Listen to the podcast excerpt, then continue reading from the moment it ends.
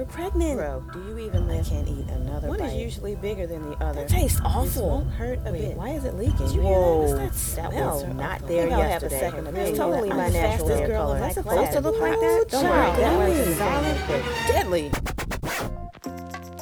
I'm Terrell. And I'm Iris. Welcome to Health Science for the Rest of Us, a podcast where we take a super practical look at the body, its shenanigans, and the world of fascinating ways we try and keep it healthy. This definitely won't replace a trip to your doctor's office, but it may help you make heads or tails of how to live in your body better. More important than that, this podcast will help you look like a total badass at your next Facebook debate. You did it again. We can edit that later. Let's, Let's do, do this.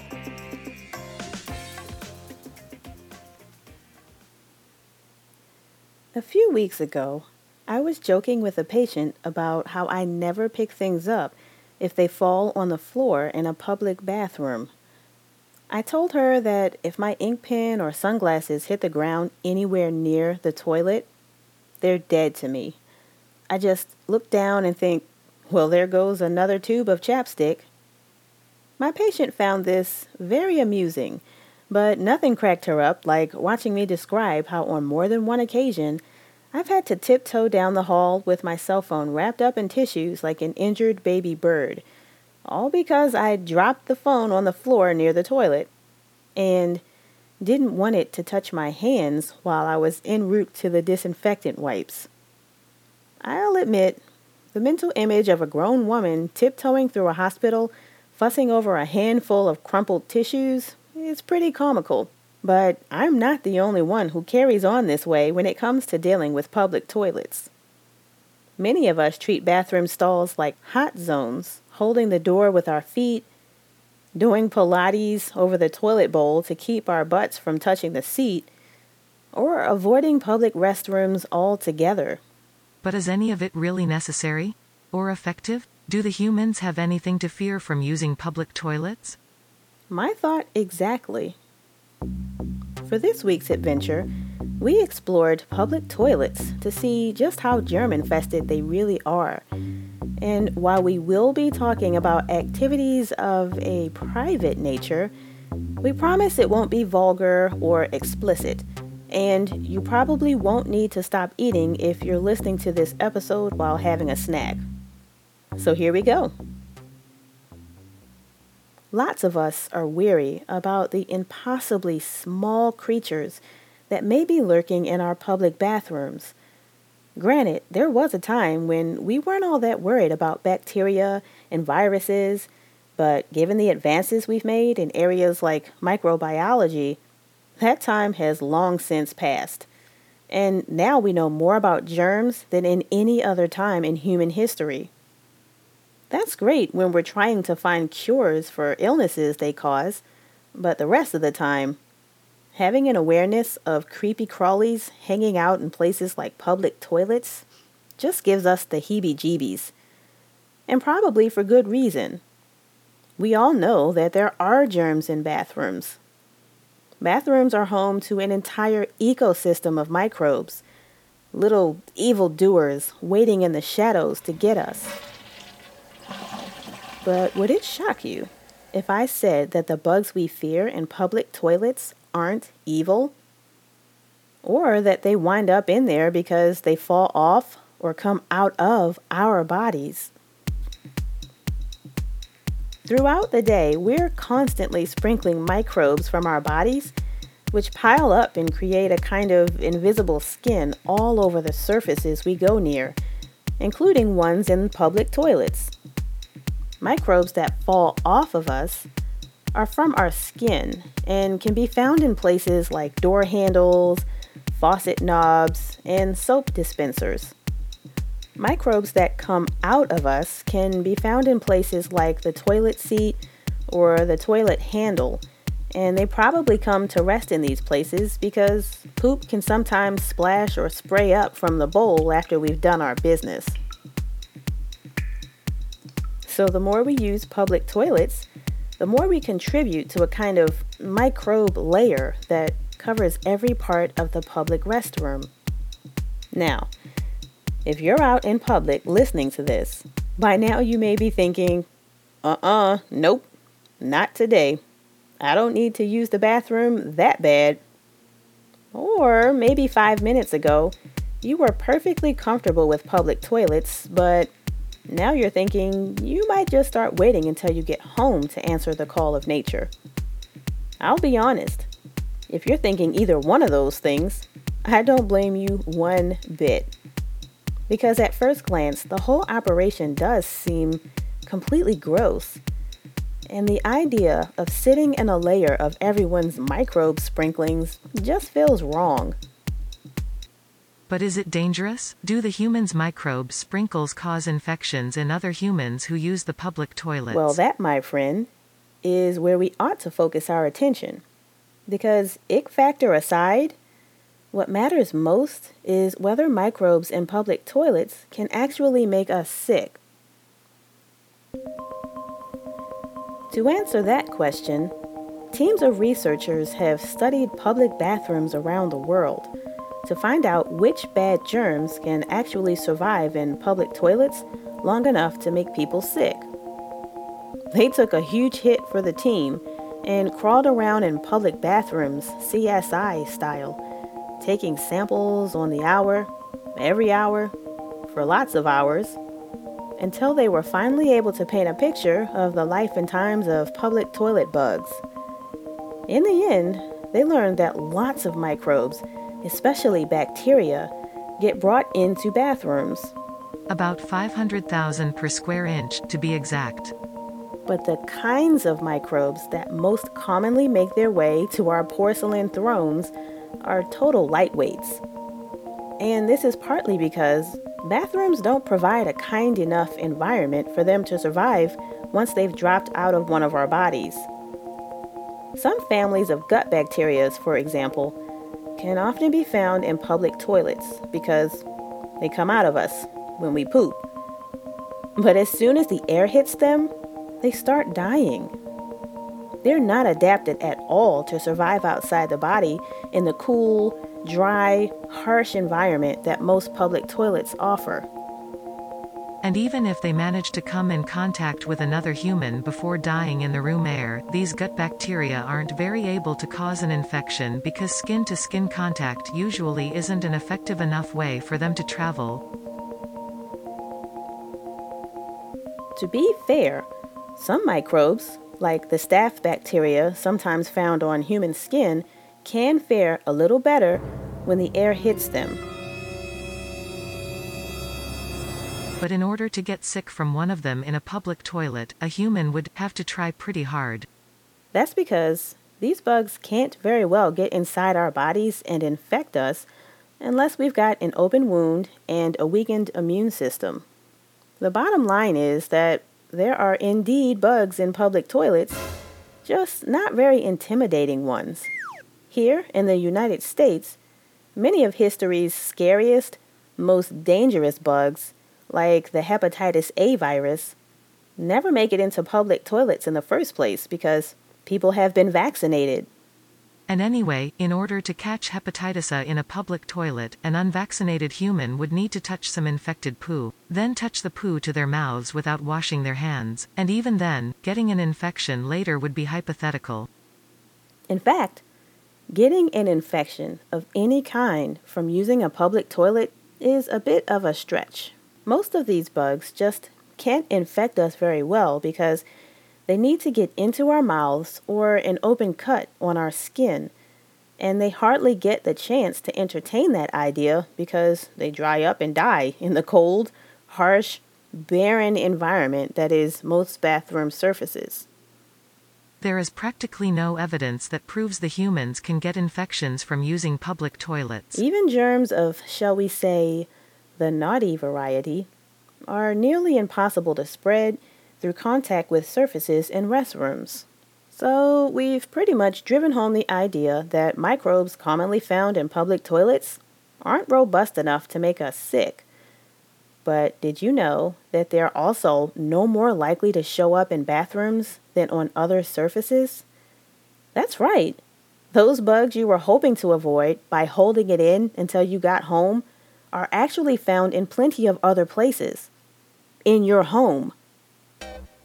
The influenza A virus, for example, can be found on toilets, but it's more often found on kitchen dishcloths.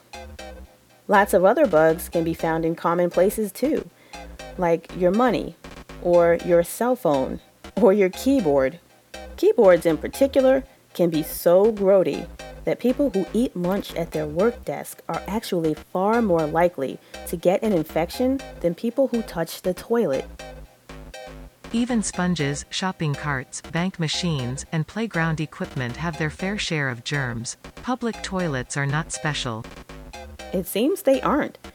But even if the brainiacs have come through with their cotton swabs and their petri dishes and declared bathrooms to be safe, there is no denying that sometimes public toilets can be downright disgusting. And there must be something to be said for that, right? If any public toilets are dangerous to our health, why not the dirty ones? And I know you know which ones I'm talking about, because we've all had moments when we really needed to relieve ourselves and the bathroom was so nasty that even though we were about to explode, we had half a mind to click our heels and hightail it right back out the door. People spill pee on the floor or stop up the toilets. And sometimes the place smells like something crawled up someone and died. So, why should any of us believe that conditions in restrooms like these will not make us sick? Well, this may come as a surprise, but everything we've said so far about public toilets being basically harmless is still true. To an extent. That's correct. Pee on the seat or the bathroom floor is unsightly. Dot and many times, when it seeps into the grout between the bathroom tiles, it causes a foul smell, but the pee itself is sterile. And the humans can usually avoid that soup someone left in the toilet bowl by simply choosing not to stick their hand in there. Even if we find blood or other body fluids, we can walk away scot free as long as we don't touch anything and remember to wash our hands on the way out. In a future episode, we'll talk more about the joys of hand washing. But for now, just know to always scrub your hands with soap and water for as long as it takes you to sing happy birthday to yourself twice, and use paper towels to dry your hands. We know that this is not the most eco-friendly option, but electric dryers have been shown to increase the amount of bacteria on the human's palms and fingertips. Fabric towels are less wasteful but they need to be washed a couple times a week to stave off E. coli bacteria that splashes onto them when the humans forget to put the lid down on the toilet. While you've got those paper towels in your hand, you may as well use them to open the door on the way out of the bathroom. Ideally, this is overkill because the door handle is relatively clean. Everyone who pulled it before you washed their hands first. Or did they? At any rate, public toilets still don't seem like a big enough health hazard to justify wrapping our cell phones in tissue. Unless it touches the floor. The part of the floor closest to the toilet bowl is by far the dirtiest surface in the entire bathroom, so the humans shouldn't eat off of it or lie down there. I'll be sure to make a note of that.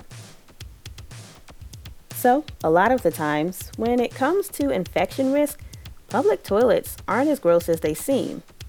But when they are, we should remember that they didn't get that way on their own. If there are germs in the bathroom, it's because we brought them in there with us. If there's pee on the floor, it's because one of us left it there. If the bowl is stopped up, one of us probably tried to flush a handful of baby wipes. Which, by the way, should never ever go into the toilet even if the packet says it's okay. Baby wipes don't dissolve in water the way that toilet paper does. Instead, they clump into bigger and bigger wet balls that stop up the drain and cost taxpayers buku money to remove. New York alone spends about $10 million a year removing baby wipes from their sewer system and the problem has gotten so bad around the U.S. that many states have gotten together to take legal action against wipe companies that market their products as flushable, so, there's that. It seems that if we want to have more comfortable, more disgust free experiences going on the go, we should think about doing our part to keep them that way. And choosing the stall furthest from the door because we think it's the cleanest ain't gonna cut it. The last stall isn't necessarily the cleanest, and walking past a mess to get there doesn't help matters either. More than anything, the overall cleanliness of public toilets depends on us. More specifically, it depends on the number of us touching surfaces in the bathroom with dirty hands and the number of times we give our public toilets a routine cleaning. Germs die quickly in public toilets, but they die even quicker if we come through with the once over on a regular enough basis. And while we're not suggesting that we pitch in by bringing buckets and mops with us into the loo, we are saying that if we notice a little bit of a mess in the bathroom, maybe we ought to report it right away and not assume someone else will. At the very least, we should be trying harder to shame people in the public toilets who don't wash their hands. I'm just kidding. Or am I? I am. She is. Probably. So there you have it. As it turns out, public toilets aren't just for cooking anymore. They're actually a place where we can do the do without getting nasty infections. And that in itself speaks volumes for the ingenuity of our modern municipal system, which replaced an older system of chamber pots and small rivers that we used to use to send pee and poo downstream right into our drinking water. Boy, have we come a long way since the start of the sanitation movement, but more on that later. That's all for now. Stay tuned, everybody. Please tell the other humans to listen to the podcast so I don't have to go back to my day job.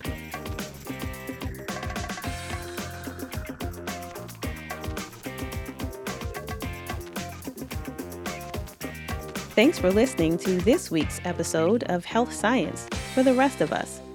If you like what you heard, be a pal and spread the love by sharing this podcast with a friend. If you're not sure how, or if your friend just needs some help, you can both get some quick tips from our fun YouTube tutorial. Just tap on the link in the show notes from this episode. To learn more about the show in general, or to see some pretty hilarious health memes and videos, stop by our website at healthscienceforeveryone.com. We're also on Facebook in the group section and on Twitter under the name Health Science Podcast. That's all one word. For a limited time, Health Science for the rest of us listeners can save 20% on all NZT products at my online store by entering the promo code DARK42 Tower Beam Sunshine Strain. No, no, no. I told you we're not doing that. My apologies. www.iris specialty store for things humans buy for their health.com. Iris, Sorry. I'm hitting the button now.